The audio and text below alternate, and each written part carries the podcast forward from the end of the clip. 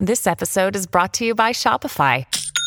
Forget the frustration of picking commerce platforms when you switch your business to Shopify, the global commerce platform that supercharges your selling wherever you sell. With Shopify, you'll harness the same intuitive features, trusted apps, and powerful analytics used by the world's leading brands. Sign up today for your $1 per month trial period at shopify.com slash tech, all lowercase. That's shopify.com slash tech. Families have a lot going on. Let Ollie help manage the mental load with new cognitive help supplements for everyone four and up, like delicious Lolly Focus Pops or Lolly Mellow Pops for kids. And for parents, try three new Brainy Chews to help you focus, chill out, or get energized. Find these cognitive health buddies for the whole fam at ollie.com. That's O L L Y.com. These statements have not been evaluated by the Food and Drug Administration. This product is not intended to diagnose, treat, cure, or prevent any disease.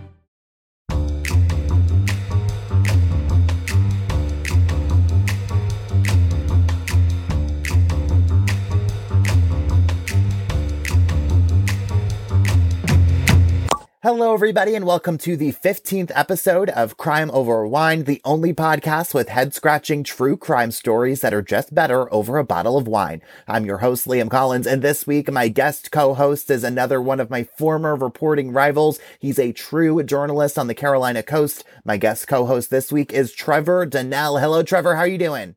How's it going, Liam? Doing very well over here. How's things out in Tennessee for you? Oh, doing pretty good. I am, um, I just, as I just mentioned to you just before, um, very congested. This is the, um, you know, toward the end of winter in the South, which means that, um, I can't breathe. Um, pretty much at any point, um, my allergies are absolutely out of control. That's okay. I'm right there with you. I don't know what the weather's like there, but it has been Yeah. 70s here, 30s at night. Mhm. It hasn't hit me yet, but I swear it's going to soon. And when it does, it Yeah. puts me down. I mean, it's Yeah. absolutely awful. Yeah, I think we call that, um, Fool Spring in the South. Fall spring, second spring, something like that, yeah, maybe. second spring and then and then third winter and Third then winter, you know at some point we'll probably get like a weird snowstorm and then it'll be spring at some It point. will. March March is when it snows. It'll it'll Yeah. be third winter Right. in March. Yeah. We're getting there. Uh, so Trevor and I first met when we were both working as reporters in Jacksonville, North Carolina, usually constantly trying to scoop the other. And to be fair, Trevor usually won that battle. Now Trevor is an editor in New Bern, North Carolina, overseeing three newspapers on North Carolina's coast, the New Bern Sun Journal, the Kinston Free Press, and the Jacksonville Daily News, which you may recognize if you listen to episode six of this podcast about the Mariah Woods case, because we cited a lot of reporting from that newspaper quite a bit. I know you've been following it a lot lately. I know we've talked about it, Mm-hmm. you know, since um since you've left as well. And uh, and that I won't spill, you know, any wine or anything like that in that uh in that aspect. But there has been a resolution to that case, and I'm sure Right. if uh if anybody doesn't know about it, certainly tune in to that sixth episode and find out more about it for sure. But yeah, it was a wild, wild story. Yeah, sad story. Um, you know, I guess good ending, I suppose. Someone, someone, you know, spoiler alert, was held accountable, I suppose. Um, but I mean, it's just, it was really tense. So if you have not listened to episode six, go back. It's a ride of an episode. Um, so let's get over to our wine of the week. Trevor, what do you think? Let's do this. I have not tried it yet. Have you tried it? Well, I usually like to, um, because I, um, am a huge cork wine drinker guy. Like, so I like to have that little, I like that little pop, Yeah, um, of like uh-huh. getting the cork opener. Yeah. You know, it just like really sets the tone for the rest of the episode. You know what I mean, Trevor?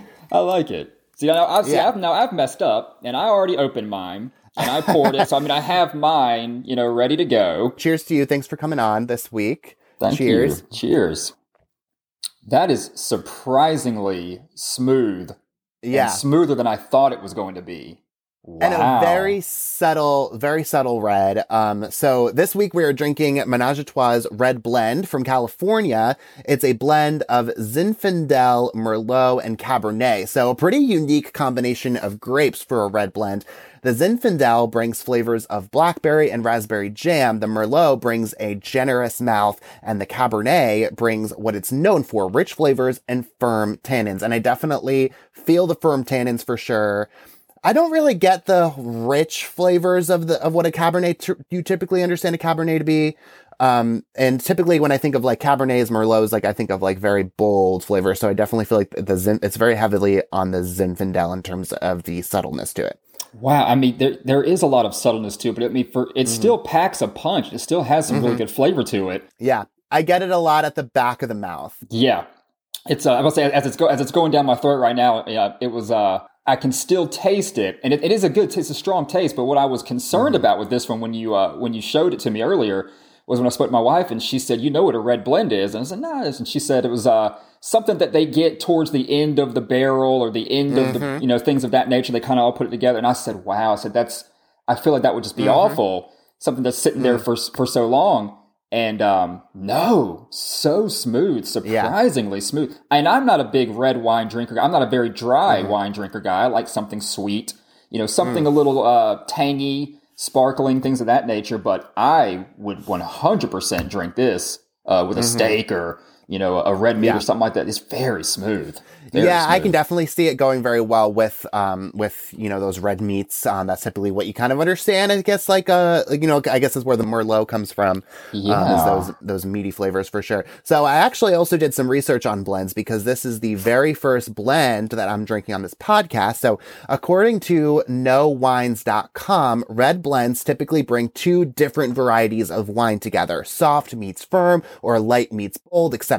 Making red blends is actually one of the most fiscally fiscally responsible forms of wine creation, kind of what you were just talking about, Trevor. And that's because when growing those grapes, losing some of a certain kind of grape may result in a lower amount of that kind of wine for a vineyard. But blending the grapes allows farmers to make the same amount of wine without wasting crop and while maintaining their bottom line. So you've been learning a lot of stuff about wine. I've, I've not known half of that myself. And again, I'm just, I'm not a big wine drinker, and I'm not. Mm. I'll be mm-hmm. honest with you, I'm not that big of a drinker really at all. But if I do, I mean, I do drink wine, but I, I mean, I have my own, you know, certain uh, favorites and things of that nature. But mm-hmm. that's interesting how they were able to. I mean, like you said, you know, you don't you don't want to waste any. You know, you don't want to you know lose out on your bottom right. dollar and your bottom line either. But you know, that that's just a smart business model of how can you, you know, take something that's left over or that you might throw out and uh, and put yeah. together for good use. Yeah.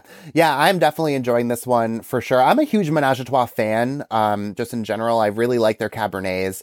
So what do you say we transition into a story this week, Trevor? I am so excited to tell you about this. I think you're going to be absolutely blown away by this story.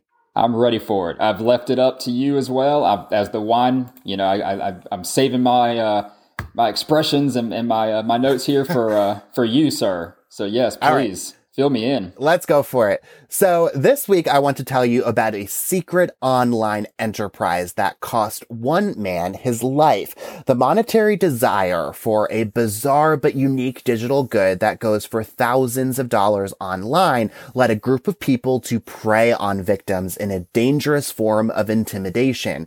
This week I'm going to tell you the story of Shane Sonderman, the serial swatter.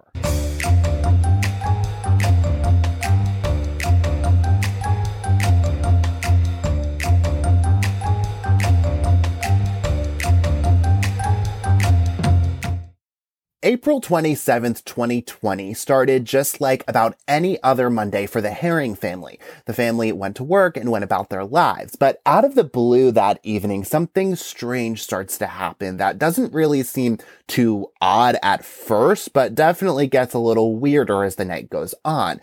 Mark Herring's two daughters get a cash only pizza delivery to their homes made out in their dad's name. Again, it's like a little strange, but not super alarming because like they never ordered a pizza, but they shoo away the delivery driver and start texting their father trying to figure out what's going on, but he never answers. They likely assumed that it was just a misunderstanding of some kind, but then it happened again to both of them and then again.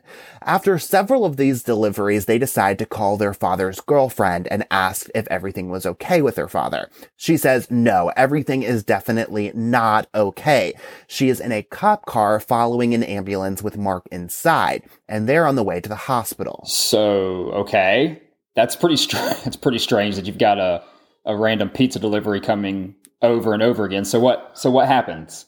What happens next? So, 60 year old Mark Herring is having a very normal evening at his home in Sumner County, Tennessee, just northeast of Nashville, when suddenly he hears sirens and they're coming right for his house. So, confused, he walks outside onto the porch to see what's going on. That's when a SWAT team draws their guns, points them at Mark, and tells them that he needs to put his hands up and walk right toward them, and he cooperates. Well, he starts walking and offers to open the gate to walk walk through outside, but the SWAT team instructs him not to and instead to climb over the gate. But Mark is like a big guy and not able to pull himself over the gate, so he's going to crawl underneath it, and the SWAT team says, okay, you can do that. But when he pulls himself under the gate, he gets up and immediately collapses. He's having a heart attack, and Mark is immediately rushed to the hospital, mm. but dies shortly after. Wow. That's, um, that, that that's already putting yourself in a pickle right there. So, mm-hmm. uh, so why why was the SWAT team called? Well, earlier that day, there was a 911 call made out for Mark's address. The caller said that they were living in the home and that they had shot someone in the head there. The caller also threatened to set off pipe bombs at the front and back of the home if police came. So that's why police didn't want Mark opening the mm. gate because they mm. were afraid that that would trigger a possible explosion. Okay, so that makes a little bit more sense then. I mean, I'm I'm just confused there the as to, as to why it would matter to not go through the gate or just you know let people in, things of that nature. But mm-hmm. to have to go under or go over something, I mean, that's uh you, you clearly know something's up right there. So right. Oh, so how did all of this happen? Well to really understand what happened to Mark, we have to go back years to the beginning of a popular social media website called Twitter. Hey, it's Kaley Cuoco for Priceline. Ready to go to your happy place for a happy price? Well, why didn't you say so? Just download the Priceline app right now and save up to 60% on hotels. So, whether it's Cousin Kevin's Kazoo concert in Kansas City, go Kevin, or Becky's Bachelorette Bash in Bermuda, you never have to miss a trip ever again. So, download the Priceline app today. Your savings are waiting. Go to your happy place for a happy price. Go to your happy price, Priceline. In an interview with the New York Times, Mark's three daughters remembered the last time they saw their father. It was about a month before he suddenly dropped dead. They all went to a Sunday dinner, which was hosted by their mother, Mark's ex-wife, who Mark still had a pretty good relationship with. They remembered their father as the smartest man they knew. He was a computer programmer for the state of Tennessee, like a real tech guy. He was so into technology that when Twitter first came out in 2006 and really changed the social media scene, Mark created a profile just a few months later.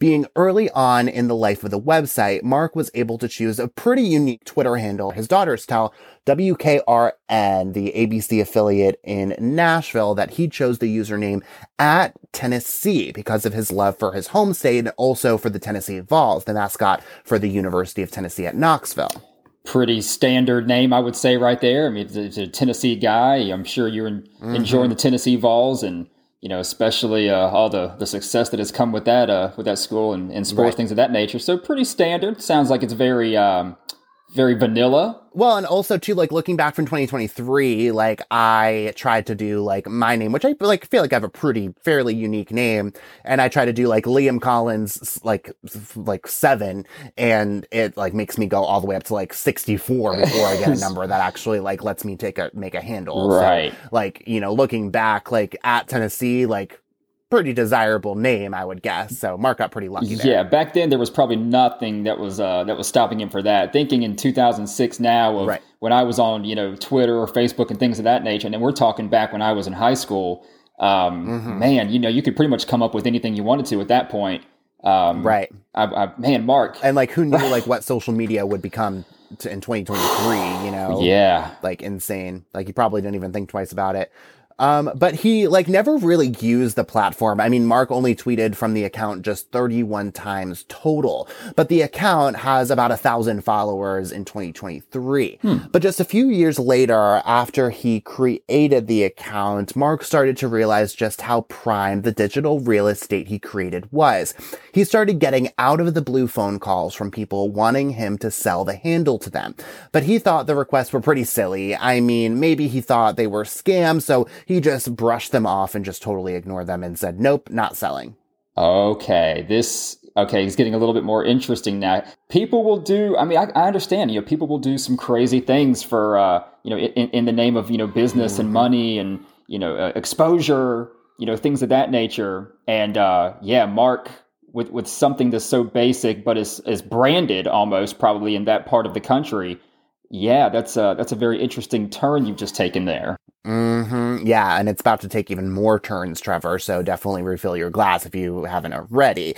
So he was getting offers to buy the handle for three to four thousand dollars. But it's not just that account. The FBI eventually wrote in their press release about this case that unique Twitter and Instagram handles can be sold for thousands of dollars each. And keep in mind, these are digital properties that can only be held by one person or one entity.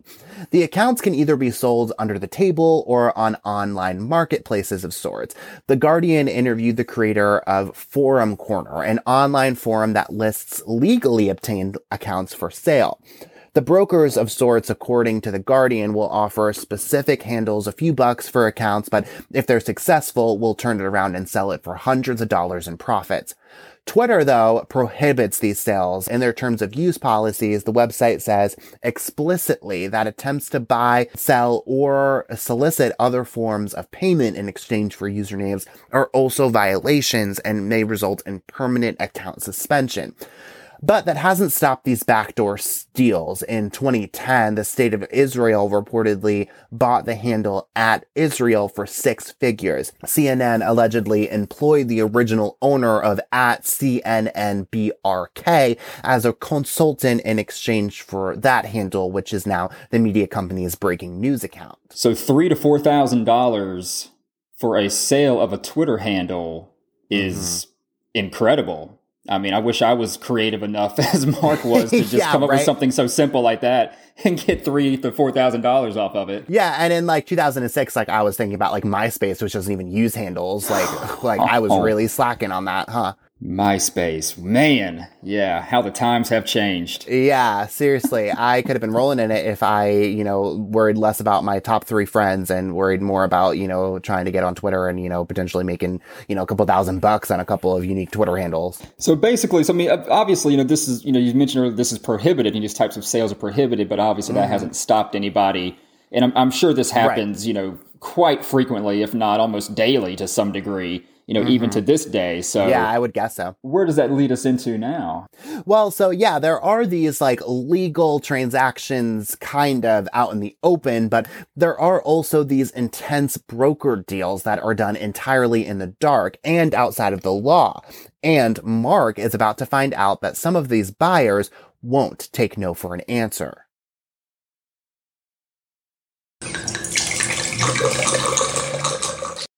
So, Trevor, how is your menage a trois going down right now? It's going down smooth. I mean, I, I, I, it was the first thing that I think I mentioned earlier was, uh, and, and I probably should have mentioned this before that it might be dangerously smooth, you know, yes. for, uh, for for people. I mean, you you you might have a couple of glasses of these and think back later on, you know, wow. I mean, I I may have overdone it. Definitely the kind of wine that you want to like drink with, like I don't know, like your favorite podcast, like just a thought. I like that seamless plug. I yeah. like that. yeah, there you go.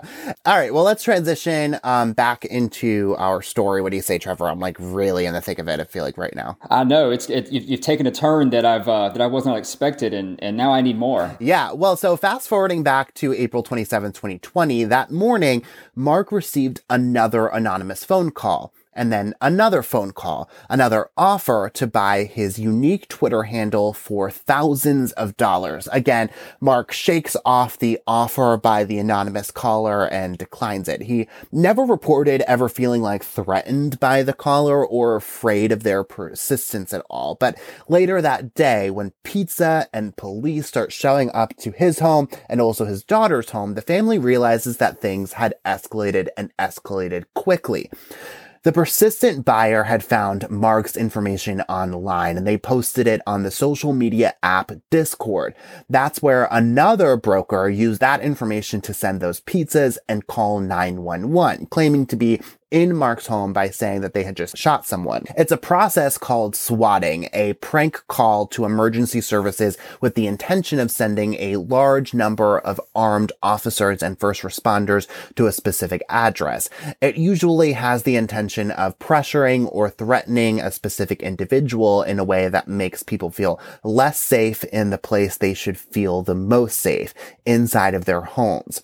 They wanted to just put the pressure on Mark, but they ended up costing him his life before anyone could realize that this whole situation was just one big hoax. That's a scary, you know, situation to be put in right mm-hmm. there. And that's uh that is a very unsettling, you know, thing to have happen to you of uh you know because you because you personally know that that's not you know you didn't make this call you didn't right. order this or you didn't do this but to have the it done over and over and over again right Oh no. Yeah, yeah, that's that's extremely unsettling. Well, and so the the pizzas I was like at first I was like, wait, okay, like pizzas like why is that? But then I was thinking I was like, okay, if I just got started getting pizzas to my house and like uh, like uh, you know, for whatever reason that connected back to these people who were like trying to get something out of me, like the idea that they just like knew where I lived, like that's unsettling in and of itself, you know? And so that was what yeah. like I was like at first I was like, what pizzas? And then I was like, no, like Pete, like getting these random pizza calls, like that probably, you know, again, knowing what, what they probably kind of had an idea of, you know, what was going on,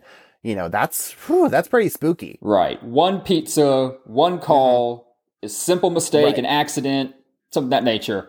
Three, four, five of them or so. No, something's no, no. up. Yeah, no, for sure. That's unsettling. Well, and there's actually a fascinating episode of a docu series on Netflix about this, um, you know, weird phenomenon too. It's called Web of Make Believe, and it details how the practice became most popular on gaming streams. People would swat people's homes while they were live streaming on Twitch, a popular gaming platform, and then watch as police arrived and arrest the gamer live on their streaming platform.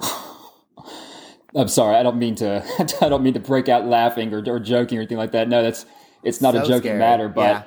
it is. It is. It is scary. Mm-hmm. You know. I don't. I mean, I don't know if you play games. You know, I play games and things of that nature mm-hmm. sometimes, and you know, I mean, people can get downright rude oh, yeah. and nasty, and and I mean, I I don't look into this kind of stuff too much, but I mean, I've seen videos where people have found you know their area codes right. or their surnames or things of that nature and have found all kinds of different information where they went to high school, their you know obviously their addresses, their parents' name, things. I mean, it what you can do now, you know, on the web or just in a in a game mm-hmm. on the mm-hmm. internet is incredible. The, the, right. The, the reaches, you know, goes so far, but that's that's unfortunate that it's, you know people are using it in this kind of way yeah and it's not surprising well and i also even saw too like so i guess part of the reason why it started as gaming platforms was like if one gamer i suppose was like doing super well or like maybe being a little bit more obnoxious this this like other gamer would you know use the resort to this swatting call as a way to like get ahead, I guess, of the other right. person. And it was just very yeah, it's a really, I mean, it's, it's like one episode of like a large, like, um, you know, Zaki series, but I, uh, yeah, it's a weird, weird phenomenon. And there was even like one ep- like part of the, of that episode that I was telling you about, um, you know, where the police arrived and like look, like talked right into the stream and was like, this isn't funny. Like you need to stop doing this. And it's crazy. It's crazy what people do for, will do for a video game. Right. And which is something that does not impact your life mm-hmm.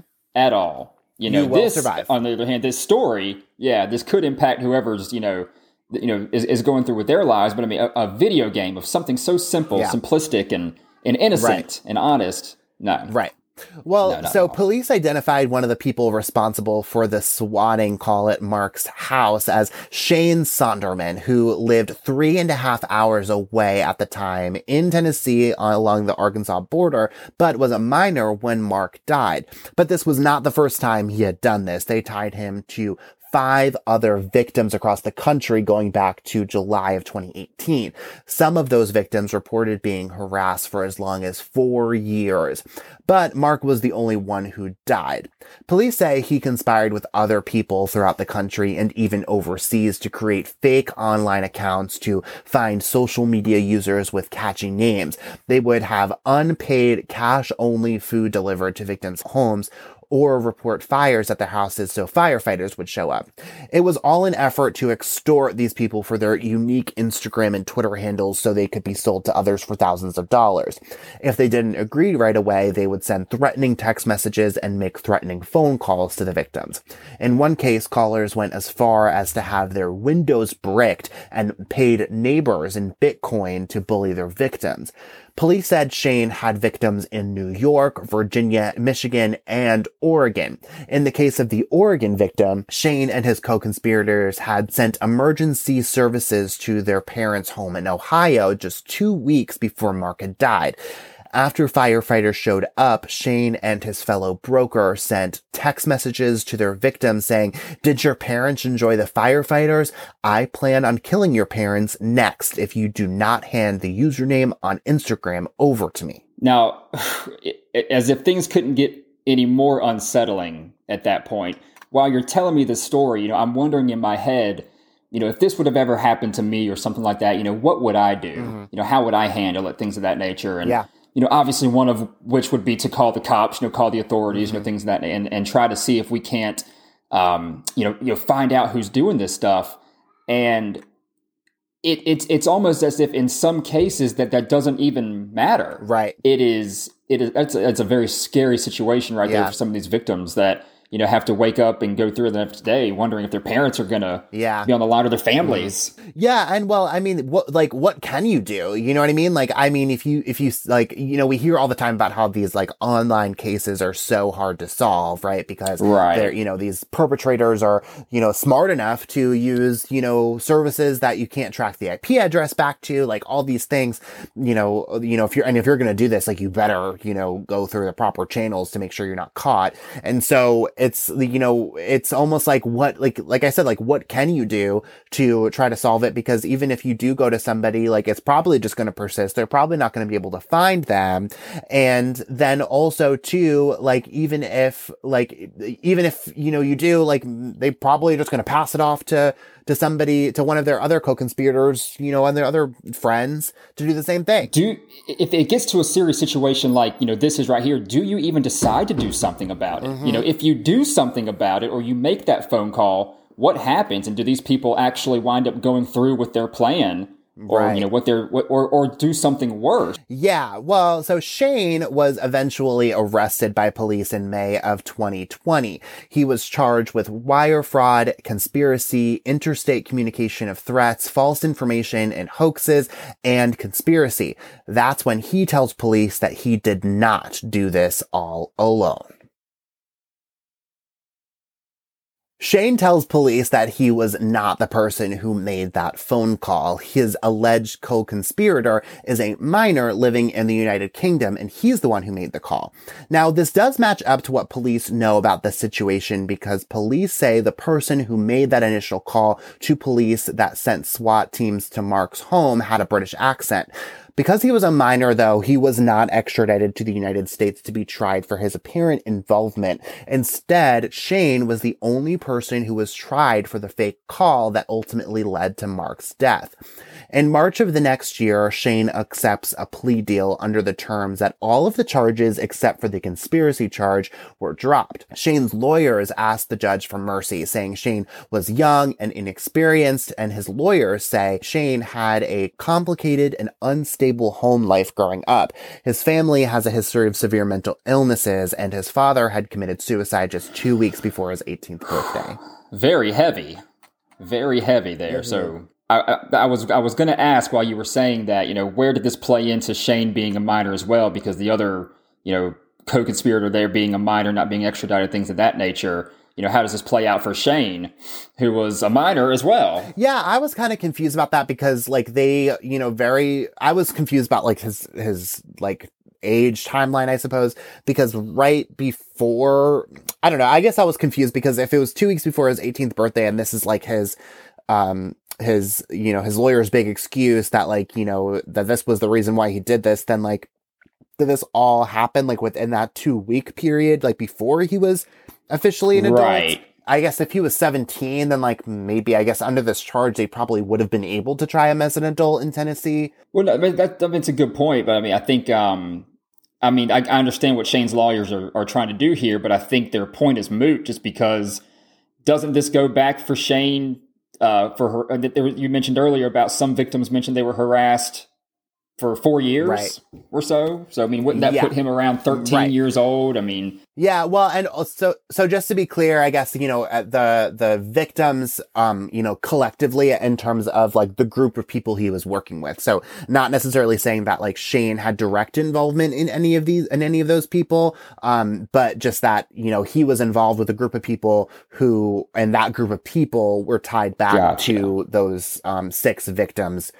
And going back to four years before, point. um, I think specifically with Shane, if I remember correctly, I think it went back to July of 2018. Yes, July of 2018 is when it is when his specific involvement goes back to. So I guess he would have been like 15 so fifteen then, yeah. So still, so still, still, good point, and still, and still moot from the lawyers there, though. I mean, Mm-hmm. Right. it- that that is a very heavy, you know, uh, uh, thing to go through and, and, and emotional for sure. But at the Mm-hmm. same time, this was this is has a track record now of uh, of you doing. Right. This is not just with you know Mark or anything like that. Right, and like long before like his dad had unfortunately tried you know tragically Right. So ultimately, the judge gives Shane some credit for accepting responsibilities for his actions, but the judge sides with the state and issues a stiffer punishment for him.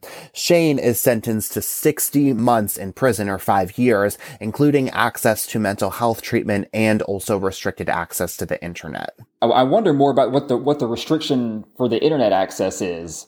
Um, you know, what that is. That is that a parole uh type of uh Well, no, I think uh, kind of what I read into that part um, was because you know there are you know a lot of jails these days, especially I think if you this is a federal case, so this is federal prison. Um, I think a lot of a lot of prisoners these days do have access to iPads and that kind of thing.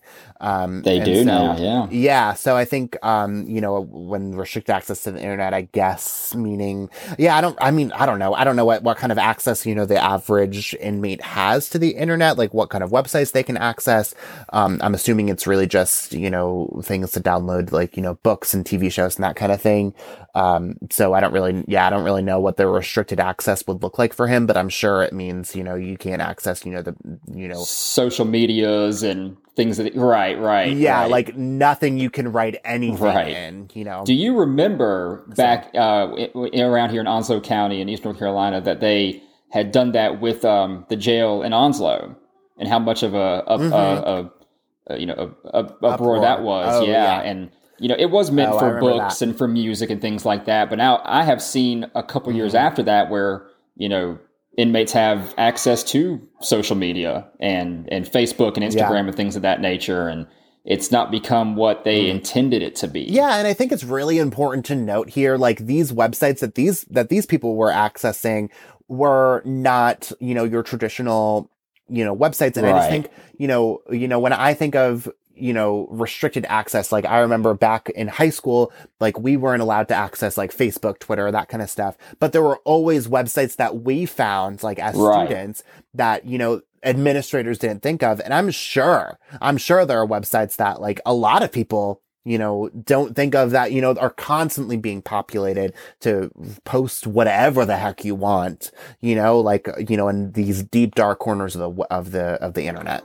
ebaumsworld.com i think do you remember that one by chance I do not, I don't think am i, to. aging myself with that am i am i a little bit. Oh man, yeah, that was that was one that was. Uh, I'm trying to think of a, a website now. That that might have been YouTube before YouTube.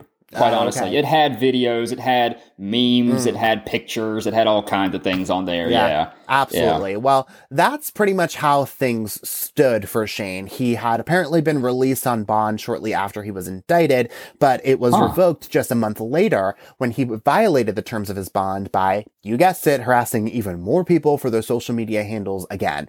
Shane is still serving out the remainder of his sentence though. But the incident shed a light on the dangerous prank. Incidents of swatting have skyrocketed over the last decade up to more than a thousand incidents a year, according to the Anti-Defamation League.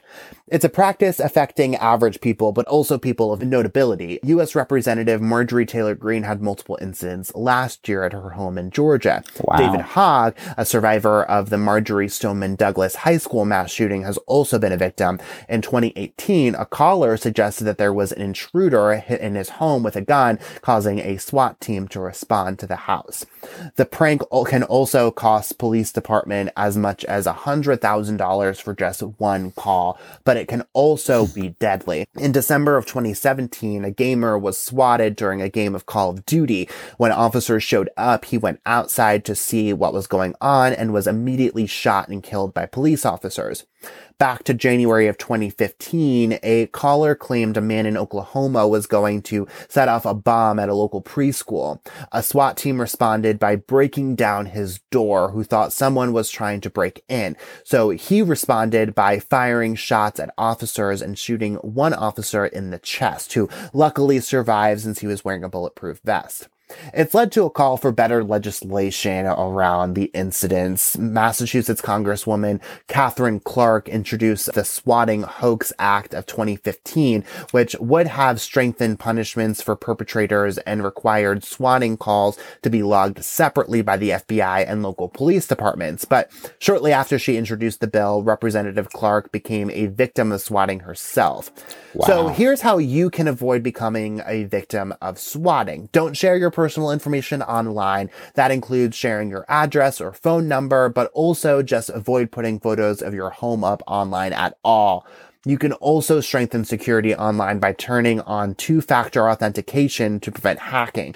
That way you'll know for sure if someone is trying to access your accounts and therefore your personal information. I'm glad you mentioned the the two-factor verification system because that was something that even a couple of years ago you know, obviously, well, I guess with the timeline of this story, you know, was not was not around a lot, and so that mm-hmm. was something that needed to change just with with anything, you know, whether it be you know email or social media or your phones, right. you know, things of that nature, and um, and it has changed the way that I've looked at the world for sure. On top mm-hmm. of you know what you had mentioned earlier about you know sharing personal information online, you know. Um, very telling, very you know information that gives away you know things that you think is just so innocent Right. And myself as a father and a husband, this is something that I've had to think of now that my children are going off to school and uh, and starting, you know, uh, you know, or, you know, grade school. That you don't put that kind of stuff out there. You know, right. last names, first names, ages, you know, likes, dislikes, things. That, there's a big board that you see, you know, parents do where they have the first day of school and last day of school and uh, and and officers and law enforcement tell you not to do that stuff because this is mm-hmm. a perfect example of how you know swatters can use that information against you and uh, yeah. and it, it, makes it almost too easy, you know, for them down in the uh, you know when, when it comes down to it. Yeah, and I never really saw how they were able to access Mark's personal information. Um, but I mean, like you said, it's so like these they are so creative these these days. You know what I mean? And so like you posting like you buying a new house and like posting a picture in front of your new house, how exciting!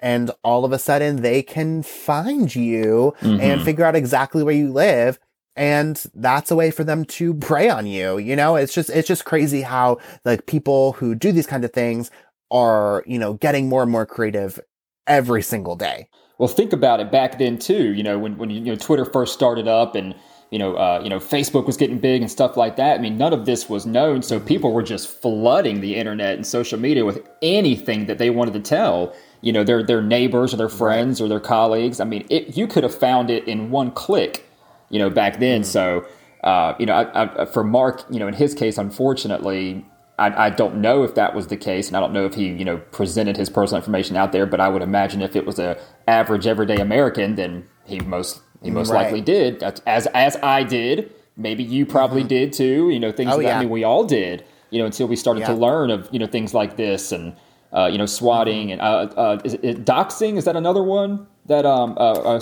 oh. online harassing? You're using words I never heard of before. So I mean, there's another do an episode on doxing. I don't even know what that is. There's another one that it's. If I'm saying it wrong, I might I might be saying it wrong too. But it's something along the lines of swatting as well, um, mm. where you're harassing on social media and, and things like that. And I mean, it gets really personal for people out there that you know that have bad intentions you know, that have you know very ill intentions and you know, you can't really trust a lot of people, unfortunately, these days. Well, I did just Google doxing. Um, the action or process of searching for and publishing private or identifying information about a particular individual on the internet, typically with malicious intent. That's kind of so. I mean, yeah, that's pretty much that's pretty much exactly where we're going with it. So, yes, it sounds like maybe you know finding um, you know, finding information about somebody and just like putting it out there for lots of different types of people to see. That sounds that's definitely related here. It's, yes, that, that was. Um, I remember uh, a couple of things around here that that had happened with, and, and it was focused on more private information.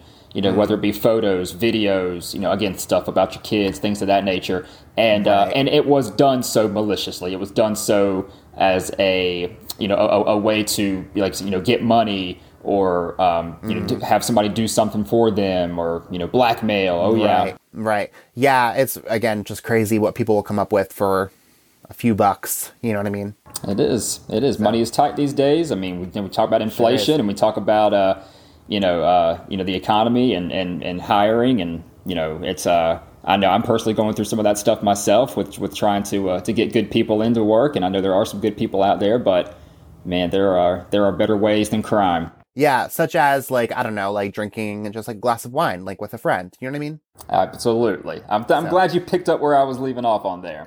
yeah, there you go. I saw that's where you're going with it. I just like you know, I just I just went with it. so, well, that is all that we have for you this week, Trevor. Thank you so much for coming on. It was such a great time catching up with you and chatting about this. You know, weird case, weird, weird, weird, weird, weird case. I know. I, I was wondering you know, and I, have tried to keep it as genuine as I can. I mean, I know we could have, you know, looked into it a little bit more and I could have asked you, but mm-hmm. no, I mean, I, I, enjoy these kinds of, you know, discussions and, and, and finding out more yeah. about it. My wife is the same way, loves crime documentaries, loves any kind of mm-hmm. TV show with crime. She can't get enough of it. I'm the same way. You and, I mean, you and I working together, you know, how many, you know, crime stories and, you know, coverages right. that we go through and some of the stuff that we've seen around here. While it is yeah. our job, you know, at that time, it is, you know, interesting and it does make you think. Right. Yeah. Well, your wife sounds like the kind of, you know, my kind of lady. So if you ever just like want to just like chit chat about a crime doc, I'm so here for it. There's so many podcasts she listens to. I'm to put her on this one, by the way, just so you know. And uh, Excellent. Yeah, she Good. Love them. that.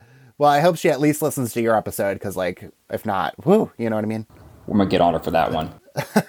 well, tell everyone where they can find you and your work online. Oh, fantastic. Yeah. So, I mean, specifically, we're actually getting new websites coming, uh, you know, in the next few weeks or so. Um, okay. You know, but the, the, the, links don't change. They, they won't change at all. So, they're, they're still going to be, you know, in New Bern, it'll be newbernsj.com. It will be jdnews.com in Jacksonville and then it is Kinston.com in Kinston. And again, that's the, the Kinston Free Press. That is the Jacksonville Daily News or the Daily News. And that is the New Bern Sun Journal. Um, you know, obviously, you can pick up a copy of any of those papers at you know your local gas stations. Uh, obviously, if you're a subscriber, you can find us you know online, the website, on social media, Twitter, Facebook. Uh, you can also find us on your uh, uh your smart device, where you can download uh, Apple Store or Google Store, Google Play and uh, and download our applications that way, and um, you know sign up for our newsletters. You can get them in the mail as well uh, in your email. So tons of ways tons of ways to get your local news around here in eastern north carolina. Well and i know you you contribute to all of those um, to all those newspapers too um, and you're also a huge like i think you mentioned a couple times throughout the episode huge crime reporter. Um, so if you have a cold case in north carolina that just needs a little bit of a push um, to get off the ground you know needs a little bit more eyes on it you know you now you know how to reach trevor so that way you can get you know a little bit more attention to a story that you think needs a little bit more love. Absolutely. And i know you and i have talked bit about some cases as well, and mm-hmm. um, and there are there are some cold cases around here that will so be uh, that we'll be bringing up, and that's just not even in you know Jacksonville, New Bern, or, or Kinston, but you know even around the state, uh, you know as well. I mean, people, mm-hmm. you know, their loved ones, they need to have some kind of you know resolve and resolution into these cases. So anyway, yeah. any way that we can help. Well, that's why we're here. So appreciate you saying that, Trevor, because that's really what it's all about is the people who love these people and deserve a little bit more attention. So that way they can rest a little bit easier at night knowing, you know, what happened. That's right. So, 100%. well, thank you again so much for coming on and thank you all so much for listening. We are going to put all of our sources on our website so you can read everything for yourself and probably come up with a few theories too. Make sure you follow us on Twitter, Facebook, and Instagram, and we will see you next week for another episode of Crime Over Wine.